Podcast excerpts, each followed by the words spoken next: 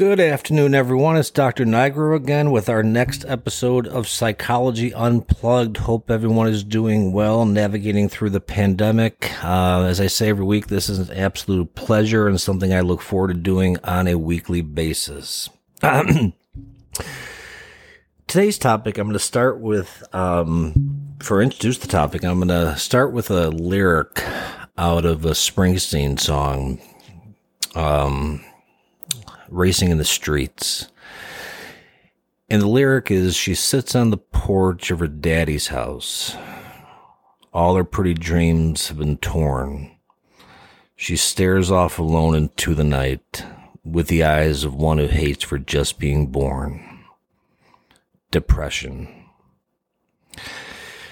Another disorder if you listened to my episode last week, that will take your God filled soul and fill it with devils and dust. There's several types of depression. Uh, there's major depressive disorder, and we rate it as either mild, moderate, severe, single episode, recurrent, uh, with or without psychotic features there's something called uh, what used to be called dysthymia, which is persistent depressive disorder, and it could have specifiers such as with intermittent major depressive disorder or major depressive disorder episodes. Um, think of uh, Winnie the Pooh Eeyore. That's that's dysthymia. It's, it's a low line depression, um, similar to the blues. Uh, probably one of the most frequent disorders uh, diagnosed uh, from a neuropsychological perspective, from a psychiatric perspective, treated from a therapeutic perspective, treated from a psychopharmacological perspective. And the initial work on the development of cognitive behavioral therapy was on individuals with major depressive disorder. Now, I think we have all experienced at different points of our lives feelings of sadness, feelings of despair, feelings of hopelessness, feelings of, I just can't get out of my own way. So to meet the diagnostic criteria for major depressive disorder requires somebody to meet five out of nine symptoms. And I've said before, 120 different combinations. Five times four times three times two times one is 120. So how depression manifests in one person is very, can manifest very differently in another individual. And the MMPI is a great tool in identifying the symptomatology of prototypical depression from a kind of a monolithic construct the Rorschach and the thematic apperception tests are phenomenal tools at being able to dissect with such specificity how the depressive symptoms manifest idiosyncratic to a specific individual. Now, i I brought this up, I think, early on, and I think maybe the introduction about how mental health, mental illness doesn't have a face it it's not like you have a cast on and it's easily recognizable. Oh, that person must have injured their arm. Depression is something that can sneak up on you. Depression is something that can be situational. Depression is something that can be lifelong. And depression is something that can be unipolar. By that, I mean major depressive disorder or it could be bipolar depression part of the bipolar disorders. Again, we talked about this in the bipolar episode. One pole is mania or hypomania. The other pole is depression. And in the, the bipolar disorders, the depression is much darker. It's a much deeper depression. Um, so why do we become depressed? Um, I think it's an individual reaction to some perception of how our life is going, uh, a specific event that has transpired. uh, ruminative ideations, uh, social comparison uh, has really been a, I think, a catalyst for a contributory factor, especially for adolescents, in the manifestation of depression. And I really try to impart on adolescents, like people only post parts of their life that they want you to see, and they're the more glamorous parts of your life. But if you're an adolescent in this example is struggling with depression and you're seeing that your your friends uh, their parents just bought them a new car or they're on a vacation to Bermuda it's it's very easy to kind of take you know look realistically where your life is at right now and then extrapolate that onto where somebody else is and say oh man they got it much better than I do so is there a neurochemical component to it? Absolutely. It's generally medicated through the SSRIs, the SNRIs. Um, the research has consistently shown cognitive behavioral therapy, psychopharmacology are the most, is the most beneficial combination. Now, getting to the root of depression, X always causes Y. It's very rare that you're going to wake up one day and all of a sudden be depressed. And I, I have no idea why I have depression. So a therapeutic technique is what's called, I've mentioned this before, vertical descent, where you're taking the abstract or the kind of the more nebulous illustration of uh, how someone is articulating their symptoms and you're breaking it down.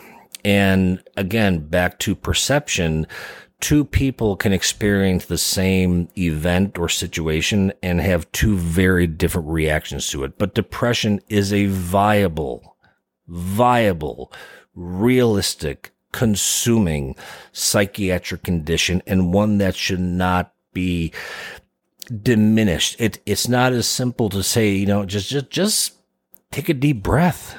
You know, just, just go, go talk to somebody. Um, why are you depressed? Because people don't understand it. Because it doesn't have any manifestations, you know, especially you see a lot of parents struggle with kids like, well, they don't want to get out of bed. And there's a, I think there's a human component to it of, of frustration. Like, well, just, just get out of bed, do something. It's not that easy when you have clinical depression the mind is physiologically altered. It's that is not a justification. Um, you know, you lose your right. You, you can complain once. And I, I tell patients this, you can complain once, but if I give you possible solutions, and you choose not to act upon them, you lose your right to complain. So an important component in the treatment of, from a therapeutic perspective of clinical depression is what's called behavioral activation. Uh, it's been a little difficult with the pandemic and doing telehealth, but now being back, uh, you know, for the last several weeks, uh, seeing people on a, you know, on a live basis uh, it's, it's a little more productive because you actually have to get in the car. You have to get dressed, take a shower. Well, not everybody does, but the majority of people, uh, drive to the office, drive to the appointment. Um, that's an important part of depression because it can become almost ingrained. Uh, I, I wish we had because I, for a vast majority of, of patients, I wish in the diagnostic manual that we actually had a disorder of depressive personality disorder. Some people are just depressed and that's just how they live their lives. And those individuals don't generally complain about it, but they just are not happy.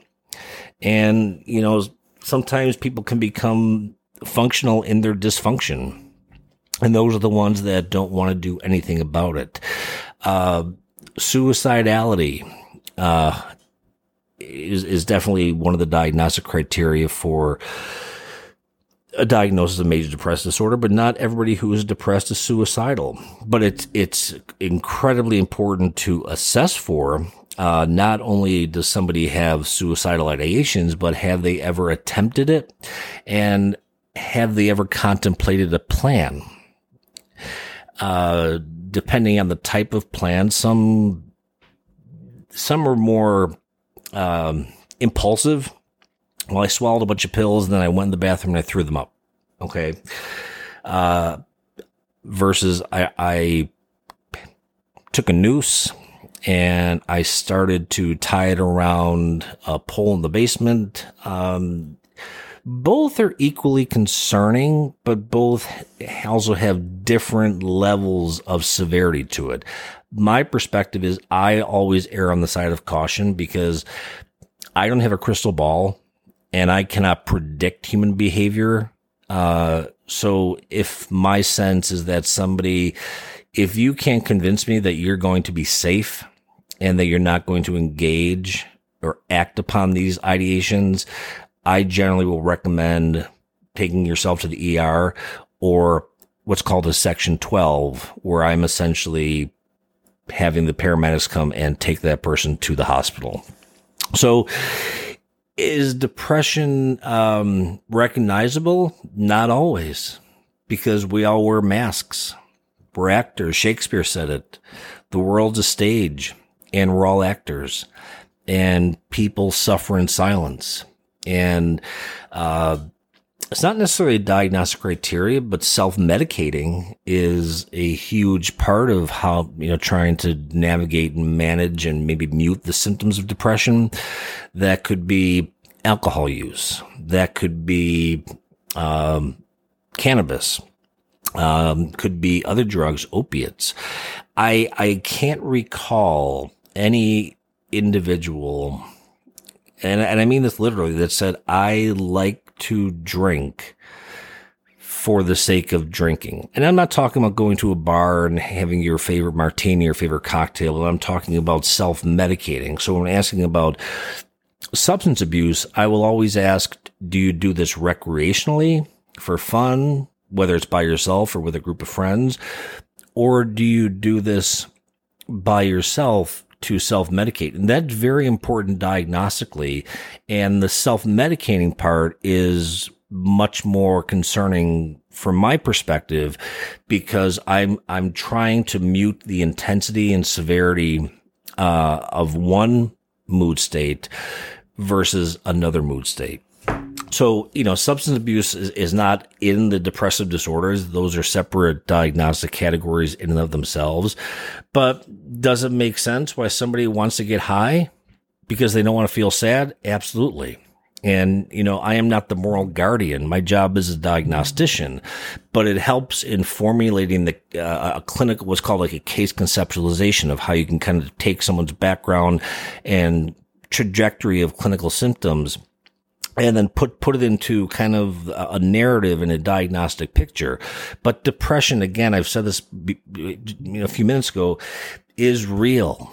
It is not something to be taken lightly.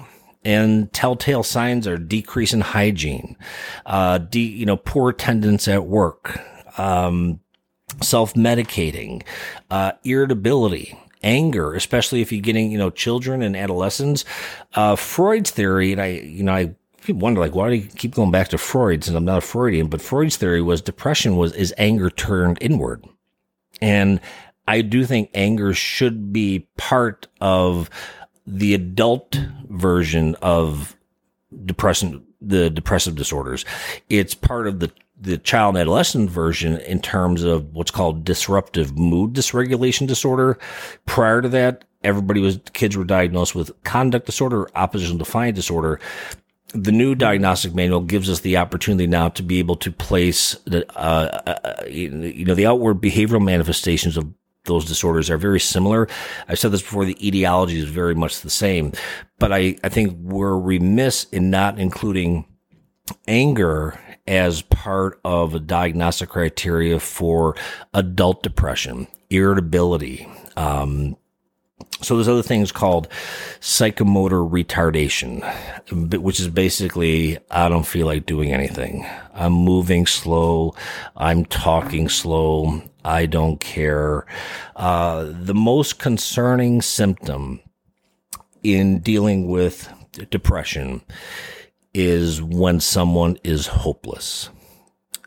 And when someone is hopeless, that raises the red flag of, I need to make sure that I am attending to everything this person is saying and trying to connect them with as many services, whether that's therapeutic, psychopharmacologic, whatever that may be, because hopelessness is basically when somebody gets to a point of, look, I've tried everything or they haven't tried everything and don't really want to even entertain the idea. But when someone is hopeless, the concern is I am not willing to try your medication. I'm not willing to try therapy to talk. And you see this sometimes when people, when they've been in therapy for several years, and I think there's some validity to this. So if you go to therapy, you assume that the person behind the desk and the diplomas on their wall have the uh, educational and practical clinical experience to be able to treat with what you're presenting them with.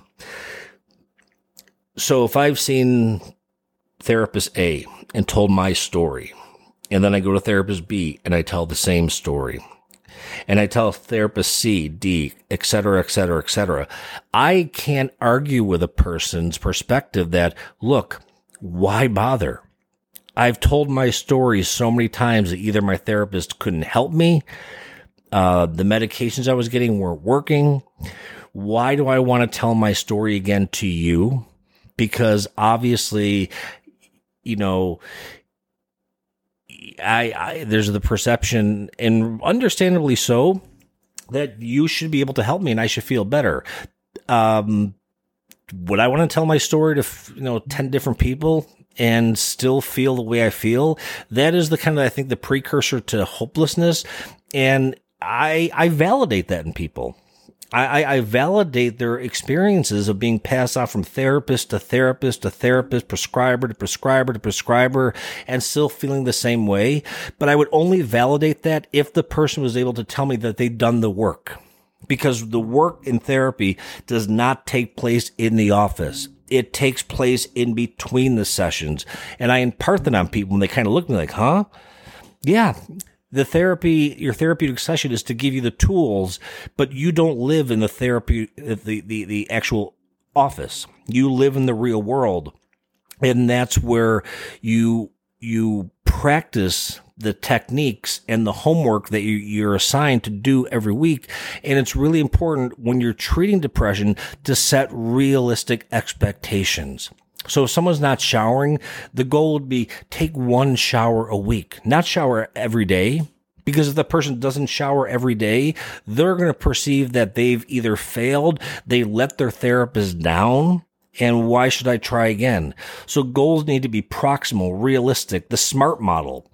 Goals should be simple, measurable, attainable, realistic, and time oriented. And I can't tell you how many people come with vague, nebulous goals or no goals whatsoever.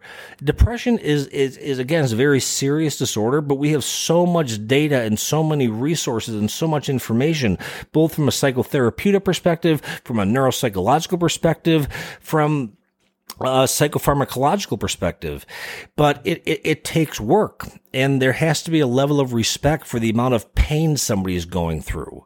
Uh, yeah, you going to get the people who whine? Of course. Are going to get the people who complain? Are going to, you know, have that internal, um, reaction of like, seriously, you're depressed about that? But depression is a subjective experience.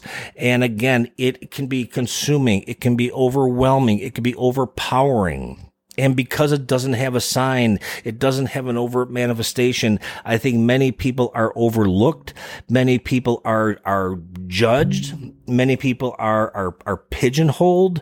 Uh, especially with kids, you see them labeled as sometimes lazy, oppositional, um, you know, no motivation, not caring, uh, angry. And back to my previous episode, that's why I emphasize so much getting a full neuropsych eval to know one, if there is depression, I can figure that out. The testing can figure that out. And two, if it is depression, how does it manifest idiosyncratic to them? Because people go on the internet and again, it gives you just the monolithic stereotypical construct of what it's, of what it'll say depression is. I cannot tell you how crucial testing is to delineate what these symptoms are in a specific individual because no two people are the same.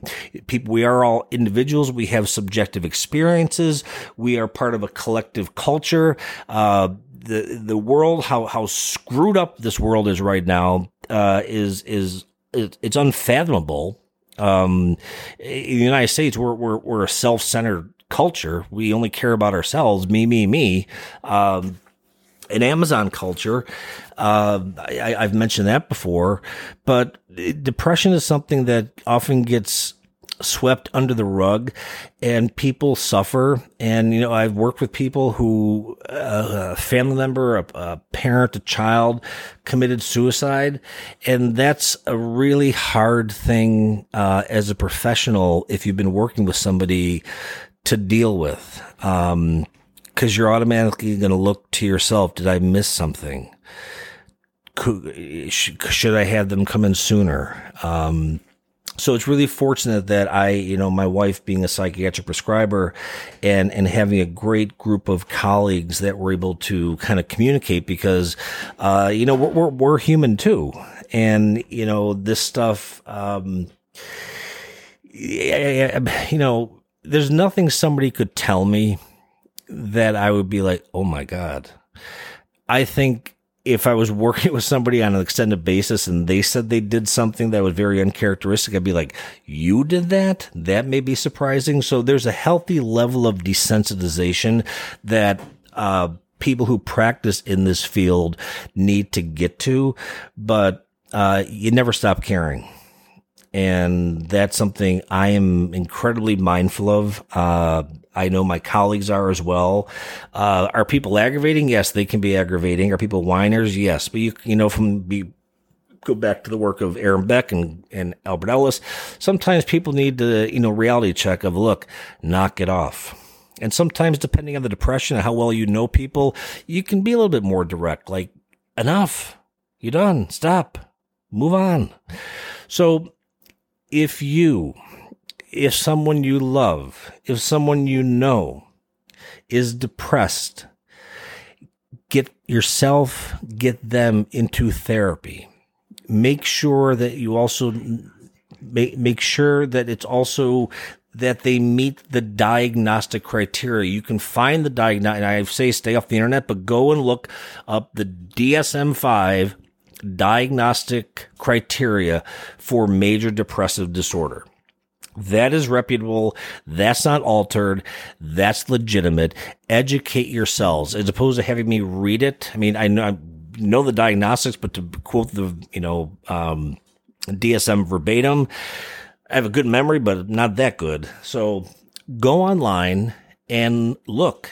And a caveat for almost every psychiatric condition is the the symptoms have to cause social, emotional, and or academic slash work impairment.